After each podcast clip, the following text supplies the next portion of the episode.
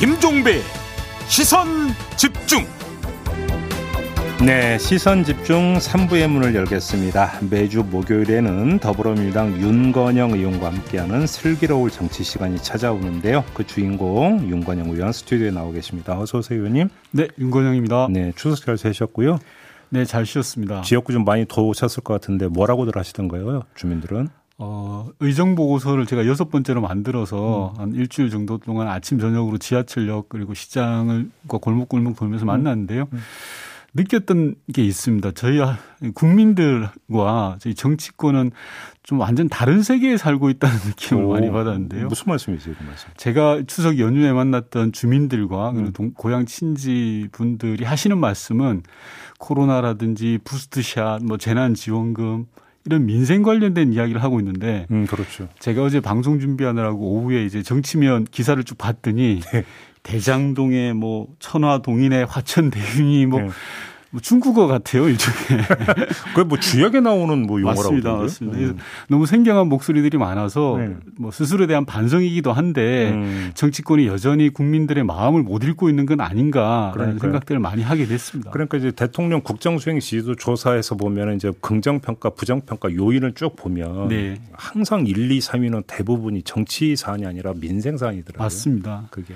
예, 지금 정치권이 하고 있는 것들이 얼마나 국민들이 원하고 음. 필요로 하는 건지 의문입니다. 솔직하게. 그러니까요. 근데 문제는 사실은 뭐 지금 의원님께서 말씀을 꺼내셨으니까 대장동 개발 의혹 사건은 이게 이제 그 어찌 본다면 지금 정부의 이제 가장 큰 어떤 부담이고 또 민심을 요동치게 만드는 요인이 부동산 요인하고 겹쳐 있어서 네. 악재 아니냐 민주당 입장에서 이재명 또 후보 네, 네. 입장에서는 이런 이야기를 많이 하던데 의원님은 지금 이 의혹 사건의 성격을 어떻게 읽고 계세요? 우선 쉽게 나눠보자면 이재명 후보 측에서는 당시 이명박 대통령이 공공개발을 못하게 막았다. 그래서 음. 어쩔 수 없이 민간 개발을 했고 음. 그 과정에서 5,500억의 투자 수익을 환수했다. 따라서 택지 개발의 모범 사례다라고 주장을 하고 있고요. 공공 개발과 민간 개발이 믹스된 그렇죠. 복합 개발이죠. 예, 예. 예. 반면에 음. 경쟁을 하고 있는 이낙연 후보 측은 좋아 이재명 후보는 뭐 신뢰할 수 있다고 치자. 하지만 사업자 선정 과정과 막대한 투자 수익이 나는 이 구조에 대해서는 철저하게 조사를 해보자라고 하고 있는 것 같고 음. 야당은 한마디로 특혜 의혹으로 점철된 게이트다 음. 이렇게 정치 공세를 파상적으로 펼치고 있는 것 같은데요. 음. 음. 뭐전 다른 건 모르겠지만 야당이 이런 말을 할 자격이나 있는가 싶습니다. 우선 왜요? 첫 번째로 예. 이명박 대통령이 당시에 뭐라고 했냐 그러면 투자 수익은 민간에게 돌려라. 공공 개발을 하지 말아라라고 하는 사실상의 지시까지 내렸거든요. 아, 그때 그랬었나요? 맞습니다. 예. 따라서 예. 이번 사건의 원인 제공자는 어, 지금의 국민의힘 당시 이명박 대통령에 있다라는 음. 거고요. 음. 두 번째로는 이 대장동 사업과 관련한 등장 인물들 를 살펴보면 예컨대 곽상도 의원의 자제분은 음. 7년 동안 그 회사에 네. 다녔다는 거고 막대한 수익을 남긴 회사에 그리고 국민의힘 소속 원유철 전 의원은 그 회사에 고문으로 있으면서 막대한 월급을 또 받았다는 거고요. 국민의힘 소속 신영수 전 의원의 동생은 대장동 땅 관련된 사업과 관련해서 구속된 전력이 있고요. 지금까지 돈 한 푼이라도 받았거나 또는 등장인물 모두가 국민의힘 소속입니다. 음. 따라서 국민의힘은 그런 주장을 할 자격이 없다라는 말씀을 먼저 드리면서 음. 한마디로 방귀 낀 사람이 성내는 꼴인 그런 상황이 벌어지고 있다고 봅니다. 근데 좀 이제 그 사람들이 이렇게 분석하 더라고요. 결국은 그 화천대유 쪽에서 보험 든 거 아니냐. 다시 말해 네. 여야 이제 그 모두를 망라해서 전부 다 이제 그 어떻게 관계를 맺음으로써 대비해서 만일의 사태에 대비한 보험용 아니냐 이런 식으로 분석하는 보험용이라면 벌써 양쪽 다 이름이 등장해야 되는데 등장 인물이 지금 국민의힘밖에 없지 않습니까? 근데 예를 들어서 언론 보수 언론 같은 경우는 보더라도요. 예. 이 사업이 본격화된 게 2014, 15년이라고 하면 음. 이명박근혜 정부 시절입니다. 그렇죠. 예. 그러면 음. 이걸 지금 말씀드렸던 등장인물들 원유철 의원, 곽상도 의원, 음. 신영수 의원 이 모든 분들이 국민의힘 소속이거든요. 네. 근데 예를 들어서 그 이재명 지사의 선거법 위반 사건에 주시를 맡았던 대법관이 여기에 또 연결됐다. 뭐 이런 식으로 이제 계속 부각시키는 시각은 어떻게 보십니까? 그러니까 그런 부분들은 실체적 진실을 규명해 나가는 과정인데요. 저는 음. 정치 공세로 몰아갈 게 아니라 네. 차분하게 진실을 밝힐 일이다라고 음. 보는 겁니다.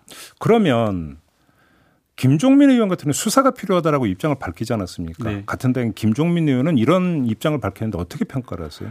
어, 앞서 말씀드린 것처럼 이낙연 후보 측은 이재명 후보의 결백은 믿겠다. 음. 하지만 어, 사업자 선정 과정과 이 과도한 수익이 난 구조에 대해서는 조사를 해보자라는 거고요. 음, 음. 이재명 후보도 검찰 경찰의 수사는 스스로 하자라고 이야기를 한 상황이거든요. 먼저 고발을 했죠. 예, 예. 고발도 먼저 했고요. 네. 따라서 그런 부분들은 이견이 없다라고 생각합니다. 근데 지금 국민의힘은 그 검찰 수사를 넘어서 특검을 주장을 하지 않습니까? 네. 특검 주장은 어떻게 받아들이세요?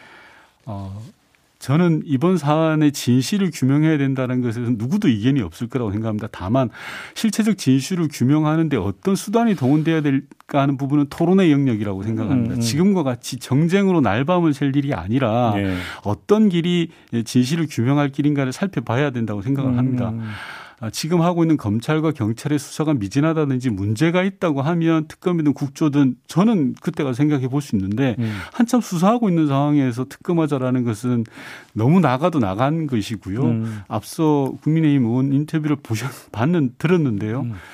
좀 논리적으로 맞지 않는 그런 상황이고 한마디 더 말씀드리면 윤석열 후보의 고발 사주 의혹에 대해서는 왜 아무 말도 하지 않습니까? 차원이 다른 거라고. 차원이 다르긴 이 예를 들어서 제가 좀 비교를 해보면요. 네, 네. 대장동 사업과 고발 사주 의혹은 정말 비교 불가합니다. 차원이 다릅니다. 차원이 다른 이유로 제가 역으로 설명을 해드리면요. 예, 예. 우선 대장동 사건은 팩트가 아직까지 드러난 게 없습니다. 음. 여러 가지 설만 있고요. 반면에 고발사 주옥은 검찰의 고위 간부가 야당 정치인에게 고발장을 전달했다는 것이 사실상 사실로 드러나고 있습니다. 음. 팩트가 존재하죠. 두 번째는 조사에 대한 태도입니다. 음. 국민의힘과 민주당의 조사에 대한 태도. 앞서 말씀드린 것처럼 이재명 후보를 비롯한 민주당은 조사하자. 검경의 수사를 받자라고 하는 거지만 국민의힘은 압수수색에 대해서 야당 탄압이라고까지 하지 않았습니까? 네, 네. 그리고 세 번째로는 대장동 사업과 관련해서는 아직까지는 사적 이익을 취했다라는 부분이 드러나 있지 않습니다. 음. 아 이재명 후보가 예, 예, 예. 이재명 후보 측이든 예. 다만 오히려 국민의힘의 인사들이 사적 음. 이익을 많이 취했죠. 음. 박상도 의원을 비롯해서 예를 들어 그러나 어, 고발 사주 의혹 같은 경우에는 사적 이익을 취했을 걸로 보이는 정황 증거들이 너무나 많습니다. 음. 이렇듯 크게 세 가지 이유에서 비춰봤을 때 네. 대장동 사업과 고발 사주 의혹은 비교 불가다라는 말씀을 드리고 의원님께 지금 그러니까 팩트를 말씀하니까 한 가지 그러니까 저희가 JB타임즈에서도 미처 못 전해드린 오늘 보도 하나를 좀 전해드리면서 이야기를 이어갔으면 좋겠는데 오늘 동아일보가 아침에 보도하기를 네.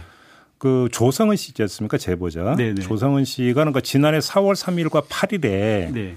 그 텔레가로 전달된 걸 내려받은 다운로드한 기록을 수사팀이 찾았다라는 이런 보도를 했어요. 네. 그러면서 통일부 해석은 이, 그러니까 이로써 이제 윤석열 캠프 쪽에서 주장했던 사후 조작설은 사실상 이제 그 힘을 그렇죠. 잃게 됐다. 네네. 네. 이런 보도를 오늘 동아일보가 내놨다는 점도 좀 전해드리고요. 네. 아무튼 뭐 실체적 진실이 무엇인가의 문제는 떠나서 네. 화두의 측면에서 놓고 본다면 고발사주 의혹 사건이 막 불거졌다가 대장동이 등장하면서 싹 들어가 버렸거든요. 이런 네 현상은 네. 지금 어떻게 지켜보고 계십니까? 일종의 물타기죠. 네. 그래요? 예. 이번 추석 연휴를 앞두고 국민의힘이 대대적인 대장동 정치 공세를 펼쳤지 예, 않습니까? 예, 예, 예. 국민의힘 목적에서 보면 일타 쌍피라고 봅니다. 우선 윤석열 후보에게 둘러싼 고발사주 의혹에 대해서 흐릿하게 만드는 게 하나 있고요. 음. 두 번째는 이재명 후보가 뭔가 문제가 있을 거야. 음. 라는 그 목적을 취할 수 있죠. 음. 근데 여론적 측면에서 보면 저는 이재명 후보는 긍정과 부정 동시에 저는 갖고 있다고 생각하는데 어떤 점에서? 어, 예를 들면 부동산 이슈라는 건 국민적으로 굉장히 민감한 이슈이기 때문에 아, 폭발력이 크죠. 예, 예. 특히 그 자체가 이재명 후보에게는 좋지 않습니다. 예. 반면에 예. 긍정적으로 보면 코끼리는 생각하지 마라는 책이 있습니다. 프레임 이야기했던. 예. 예. 이번 추석 연휴 기간 모든 정치 이슈 대부분의 정치 뉴스가 이재명 후보 뉴스로 도배가 됐습니다. 으흠. 그러다 보니 이번 대선이 이재명이냐 아니냐라는 오. 구도로 가버린 겁니다. 어, 그런 식으로 해석을 하시는 겁니까? 이런 상황이 이재명 후보 측에서 전 나쁠게 볼 것만은 아니다라는 생각을 하고 있습니다. 음, 그러니까 오히려 이제 그 이재명 후보를 상수로 놓고 나머지 후보들은 이제 거기에 이제 쭉 늘어서 있는 이런 식으로 구도가 짜여져 버렸다. 맞습니다. 정치 뉴스가 추석 기간에 여러 가지가 나왔는데 네. 저는 윤석열 후보나 다른 경쟁 후보들, 국민의힘 후보들 뉴스를 찾지를 못했습니다. 어, 그러면 그것이 국민의힘 후보들과의 관계 이전에 네. 민주당 대부의 경선 구도에 일정의 영향을 미친다고는 해석으로도 연결이 될 수 있는 거 아닙니까? 그 어, 말씀은? 여기서는 조심스러우시죠? 예, 제가 민주당 소속 의원으로서 예, 말씀드리기가 좀 제한적입니다. 그래요. 아무튼 근데 이제 고발 사주 의혹 사건은 이제 추석 연휴 끝나면서 뭐 공수처든 검찰이든 수사의 피치를 올릴 거다. 이게 네. 좀 일반적인 전망이기 때문에 수사 결과가 어떻게 나오느냐 또좀 달려 있는 것 같은데 맞습니다. 이거 하나만 좀 여쭤볼게요. 아까도 잠깐 언급을 했는데 이게 고발 사주 의혹 사건이든 대장동 개발 의혹 사건이든 전부 다 지금 이게 자꾸 수사로 가고 있는 게 네. 선거 국면에서 이게 자꾸 수사를 그다음에 수사 기관을 소환하는 것을 어떻게 평가를 하세요? 어, 원칙적으로는 옳지 않습니다. 예. 예. 정치는 정치 문제로 풀어야 되는 거고요. 예. 예. 다만 실체적 진실을 규명하는 데 있어서 음. 어쩔 수 없이 수사기관의 조력을 받아야 된다라고 하는 것은 저는 필요하다고 생각합니다만 네, 네. 정쟁의 도구가 돼서는 안 된다라고 생각합니다. 음. 근데 뭐 수사 결과도 사실은 본선이 시작되기 전에는 끝내야 되는 거 아닙니까? 맞습니다. 그게 네. 본선에까지 영향을 미치는 거 좀 아니지 않습니까? 맞습니다. 알겠습니다. 이 문제는 이 정도로 좀 가름을 하고요. 또 의원님 워낙 또 이제 그 어, 외교 통일위원회 소속이시고 하니까 아까 박수현 청와대 수석하고 잠깐 이야기 나눴던 건데요. 네. 그 문재인 대통령의 종전선언 제안이 있지 않습니까? 네, 네. 이게 조만간 현실화될 가능성이 조금이라도 있다고 보세요. 어, 현실화될 가능성을 차치하고서라도 배경을 좀 먼저 말씀드리면 네, 네. 문재인 대통령께서는 한반도 평화가 필요하다. 음. 그 평화의 문을 열기 위해서 종전 선언을 하자라고 음. 했는데요. 평화는 말로만 지켜지는 게 아니거든요. 네. 제도적으로, 음. 법적으로, 국제적으로 음. 보장받을 때만 평화는 지켜질 수 있다고 생각합니다. 음. 이 종전 선언이라는 것은 국제적으로 평화를 보장받는 하나의 카드라고 저는 생각을 하거든요. 네, 네, 네. 그래서 2018년 판문점 선언에서 종전 선언 추진을 합의했지만 음. 이후에 후속 조치가 없어서 불발됐던 거죠. 임기 마지막 순간 순간까지 대한민국 대통령으로서 평화를 위한 노력을 멈출 수는 없다라고 음. 저는 생각을 합니다. 그래요. 뭐 윤석열 후보 같은 경우는 그냥 정치 선언일 뿐이다 이렇게 그러니까 평가자로 했던데 이런 시각은 어떻게 그럼 받아들이세요? 아, 좀 많이 아쉽고요. 네. 저는 어제 윤석열 후보의 외교안보 공약 도 이제 뉴스를 어, 통해서 예, 예 봤습니다. 예, 예, 예. 근데 우선 외교안보 공약에 대해서 몇 말씀 우선 드리고 넘어가면 음, 음뭐 북핵 을 대비해서 ICBM을 전개하겠다라는 부분이 나오더라고요. 네. 아시다시피 ICBM이라는 건 대륙간 탄도미사일이거든요. 그렇죠. 사정거리가 5,500km 이상입니다. 음. 북핵을 대비해서 사정거리 5,500 짜리 장거리 대륙간 탄도미사일을 왜 한반도에 전개하는지 저는 이해가 안 됩니다. 네. 어느 누구한테도 물어봐도 잘 모르더라고요. 아, 예. 그리고 두 번째로는 음. 어, 상황이 발생한다라는 전제가 있지만 음. 핵무기를 들여오겠다라는 음. 그런 조금 과한 발언들을 하셨더라고요. 예. 뭐 그런 취지의 말씀을 음.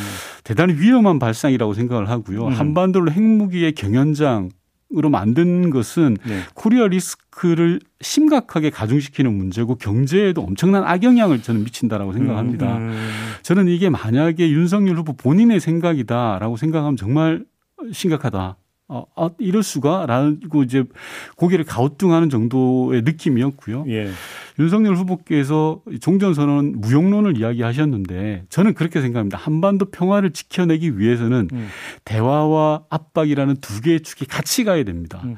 압박으로만 평화를 지켜낼 수도 없고요. 평화로도만 지켜낼 수 없습니다. 음. 따라서 얼마 전에 저희가 SLBM을 성공시켰지 않습니까? 이런 압박의 카드도 있는 반면에 음. 평화의 문도 열어놔야 되는 겁니다. 네. 따라서 네. 종전선언은 그런 차원에서 의미가 있다라고 말씀을 드리고 있습니다. 근데 지금 그 윤석열 후보 같은 경우는 판문점의 남북미 연락사 연락사무소 설치 카드를 또 제시를 하지 않았습니까? 그럼 판문점에 남북미 연락사무소가 설치가 되는 것은 종전선언의 결과물이 로서 어떤 봐야 되는 거 아닙니까? 그림? 맞습니다. 갑자기 붕 떼어 버린 거죠. 이게 단계적으로 해석이나 접근을 하지 못하고 예. 어, 예를 들어서 이제 남북미 연락 사무소라는 게 성사가 가능하려면 음. 북미 간의 대화가 있어야 될 것이고 북미 간의 대화를 열려면 북한을 대화의 장으로 견인을 그렇죠. 해야 되고 그렇죠. 그러기 위해서는 무엇이 필요한가라는 음. 거거든요. 예. 문재인 대통령은 그런 과정 속에서 자 북한을 대화의 장으로 끌어내는 문이 뭐냐 음. 종전 선언이다라고 해법을 제시한 겁니다. 그런데 뭐 제가 타당의 후보라 직설적으로 음. 비난하기 좀 제한이 있습니다만 그것도 공약 가지고요. 어, 방금 말씀하신 것처럼 남북 남북미 연락사무소로 바로 뛰어드는 것은 중간 과정을 생략한 그런 측면이 그렇죠. 있는 겁니다. 그렇죠. 근데 아까 조금 전에 그 의원님께 SLBM 이제 평가를 해 주셨는데 네네. 북한 평가가 나왔더라고요. 네. 초보적 걸음마 단계 수준이다. 이런 평가를 어떻게 평가하십니까? 우리 대한민국으로 치면 국방과학 연구소 소장 정도가 한 이야기입니다. 예. 그런 말들에 대해서 우리 대한민국 언론이 너무 이렇게 뭐 이렇게 평가를 가지고 음. 이렇게 움직이지 않았으면 좋겠고요. 네. 어, 일부 국내 언론에서는 북한 내부용 아니냐라는 이야기도 있더라고요. 음. 그런 걸 잘 감안하셨으면 싶습니다. 북한 내부용이다. 네네. 네. 아 그러니까 뭔가 괜히 뭐 신경 쓸 필요 없다라고 하는 대내 메시지로 보시는 겁니까? 어, 분명한 것은 저희가 세계 일곱 번째로 SLBM이라는 그런 자산을 성공을 했고요. 네. 그리고 북한의 태도에 대해서 북한이 내놓는 한 마디 한 마디에 너무 저는 뭐 왔다 갔다 할 필요 없다라는 음, 거고 책 있는 음. 당국자의 말이라 할지라도 네. 그 의미와 함의를 정확하게 볼 필요가 있다라는 말씀을 드리고 싶습니다. 하나만 더 여쭤볼게요. 네. 지금 그 문재인 대통령이 보리스 존슨 그 영국 총리 만나서 100만 회분의 백신 수합 이야기를 했고 근데 네. 바로 또 베트남에 100만 회분을 지원하겠다라고 또 이야기를 했거든요. 네. 베트남에 갖는 전략적 가치가 그렇게 큽니까? 어, 베트남은 신남방 정책의 핵심 국가입니다. 예. 베트남의 수출 수입량이 음. 어마어마할 정도로 급성장했고요. 예. 일본을 능가할 정도에 이르렀습니다. 아, 그런가요? 베트남이 갖는 대한민국 교역 양이 그렇습니까? 예. 예. 베트남이 갖는 대한민국의 가치가 엄청나게 또 뛰었습니다. 음. 저는 뭐 우리가 대한민국의 백신 접종률이 일정 궤도에 이른다는 전제하에서 말씀드립니다만 네. 동남아라든지 신남방 국가로의 백신 의견은 적극적으로 해야 된다고 생각을 하고요. 그러면 베트남 말고 다른 동남아 국가에도 여지가 있다면 지원을 해야 된다는 예, 말씀이시죠? 전제는 우리 국민들의 백신 접종이 완료된 상황들을 감안해서 예. 종합적으로 감안해서라는 전제가 있습니다만 예. 백신 외교야말로 예. 우리가 신남방이라든지 신북방으로 펼쳐나가는 데 있어서 유력한 수단이 될 거라고 저는 생각합니다. 어, 그러면 만약에 여력만 있다면 네. 어, 베트남 말고 다른 동남아 국가에도 이게 이제 지원이 필요하다라는 말씀이 북한은요, 그러면? 북한 부분은 좀 복잡한 부분들이 있습니다. 예. 북한은 앞서 말씀드렸던 것처럼 백신 그 자체가 어, 북한이 이제 국제기구에서 공유하는 부분들도 좀 연기해 달라고 이야기를 하지 않았습니까? 음. 이 백신이라는 게 백신만 전달해서 되는 게 아닙니다. 오. 예, 근데 이동할 수 있는 수단 그렇죠. 그리고 백신 접종을 할 수 있는 자원 그렇죠. 이 모든 것들이 가용할 때만 가능한 거거든요. 그리고 음, 음. 북한이 갖는 우려들 중에 하나가 백신을 지원 받음으로 인해서 문이 열리는 거지 않습니까? 그렇죠. 그 와중에서의 코로나 바이러스의 전염 아. 가능성에 대한 걱정들이 있거든요. 오히려 무더울 예, 수도 있다. 예, 예. 아, 쉽지가 않군요. 그러면 예. 알겠습니다. 참 복잡하네요. 세상에서 쉬운 게 하나도 없네요. 맞습니다. 알겠습니다. 이렇게 마무리해줘 고맙습니다, 의원님. 네. 더불어민주당의 윤건영 의원과 함께했습니다. 세상을 바로 보는 또렷하고 날카로운 시선. 믿고 듣는 진품 시사. 김종배의 시선 집중.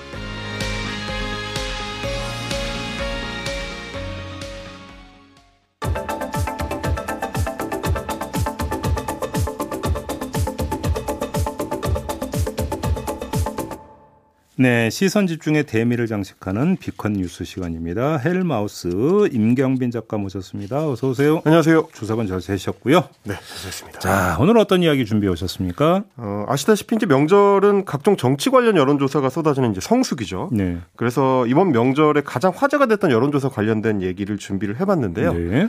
어, 데일리안의 의뢰로 여론조사 공정이 지난 17일부터 18일까지 성인 105명을 어, 대상으로 실시한 정리의 여론조사입니다. 105명이 아니라 1000. 아, 1005명. 네. 예.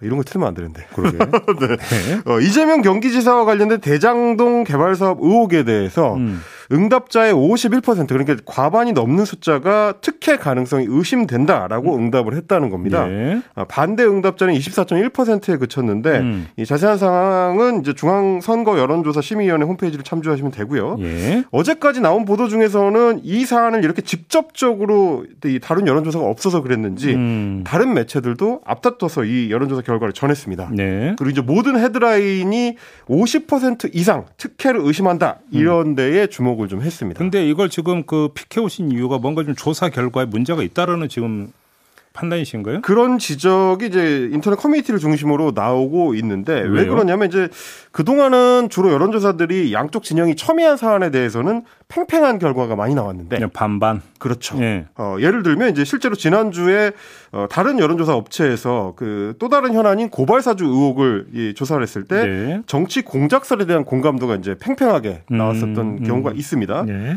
그러다 보니까 이번 조사 뭔가 좀 이상한 거 아니냐. 음. 어, 여론조사의 문항이나 어떤 여론조사 기관이나 이런 부분을 지적하는 글들이 많이 올라왔는데 음. 그래서 저희가 항상 참고해야 된다고 말씀을 드리는 중앙선거 여론조사 심의위원회의 홈페이지에 들어가 가지고 네. 실제 그 여론조사 공정의 여론조사 항목을 어, 찾아봤습니다. 음. 근데 문항을 보니까 조금 의문스러운 점은 보이긴 했습니다. 근데 이게 좀 추석 연휴에는 워낙 이제 보도량이 쏟아졌기 때문에 네. 뭐 보도의 결과 아닌가 이런 생각도 할 수 있는데 그게 아니라는 겁니까? 문항 구성에 문제가 있다라는 건가요? 그렇습니다. 그 수준이라고 하기에는 좀 지나치게 편향된 거 아니냐라는 지적들이 많았기 때문인데 네. 질문이 이렇습니다. 이재명 경기도지사가 성남시장 재직 시에 진행됐던 성남시 대장동 개발 사업과 관련해 특혜 의혹이 제기되고 있습니다. 음. 선생님께서는 다음 중 어느 주장에 더 공감하십니까? 음. 라고 질문을 하고요.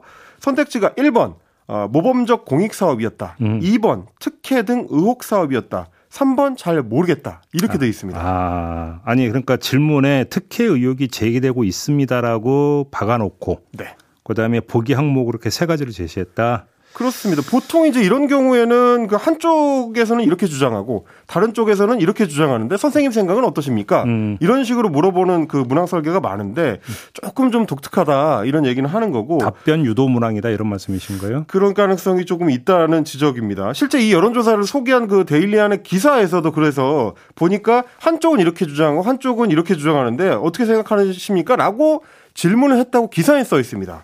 근데 정작 어 여심이에 제출한 그 질문지에는 그렇게 돼 있지가 않았던 거죠. 지금 이제 말씀을 다시 한번 정리하면 질문에 대장동 개발 사업과 관련해서 한쪽에서는 모범적인 공익 사업이었다고 주장을 하고 네. 다른 쪽에서는 아, 특혜 의혹이라고 주장을 하는데 귀하의 생각은 어떻습니까? 이렇게 질문을 해야 되는 게 맞는데 그렇죠. 질문에 그냥 특혜 의혹이 제기되고 있습니다 라고만 박아버리면 그렇죠. 그러니까 답변이 유도가 되는 거 아니냐 이런 해석이신 거죠. 그런 해석이 가능하다는 거고 실제로 네. 이제 데일리한 기사에서는 양쪽으로 물어본 것처럼 적어놨기 때문에 더 좀 그런 의혹이 강하게 드는 거죠. 음. 어, 사실 이 이제 여론조사 기관은 9월 초에도 그 문항 설계 때문에 한번 논란이 된 적이 있습니다. 예. 여권 내에 대선 후보 적합도 조사를 하는데 이재명 지사의 지지율이 한 주 만에 일주일 만에 16%가 넘게 확 빠 지면서 어, 이게 말이 되냐? 어떻게 이렇게 갑자기 튀는 조사가 나오냐라는 음. 지적이 나왔었는데. 네. 네. 그래서 그때도 문항을 봤더니 어 8월 27일에서 28일 사이에 했던 조사에는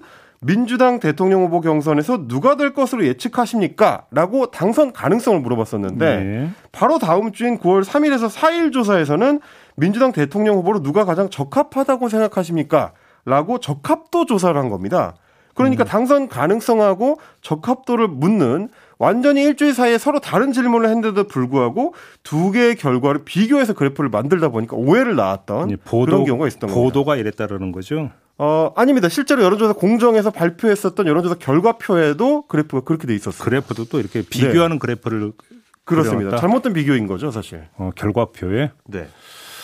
그렇죠. 여론조사에서 사실은 이게 이제 그 문항 설계를 어떻게 하느냐가 사실 핵심 문제거든요. 그렇죠. 디테일한 영역들은 이것 때문에 이제 뭐 단일화 이제 방법으로 여론조사를 채택할 경우에 이제 밀고 당기게 이루어지는 게 바로 이 부분이기도 한데 여기에 좀 문제가 있을 수 있다 네. 이런 지적이신 거죠. 그렇습니다.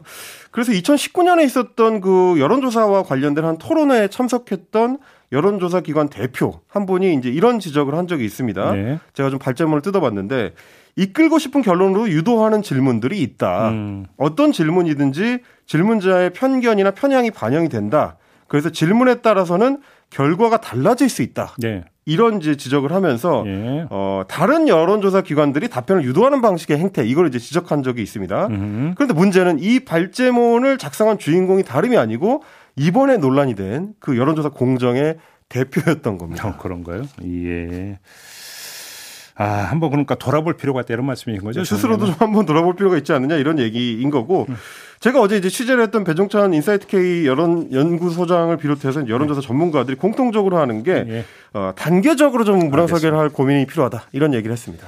이렇게 마무리하죠. 네, 임경빈 작가와 함께했습니다. 고맙습니다. 감사합니다.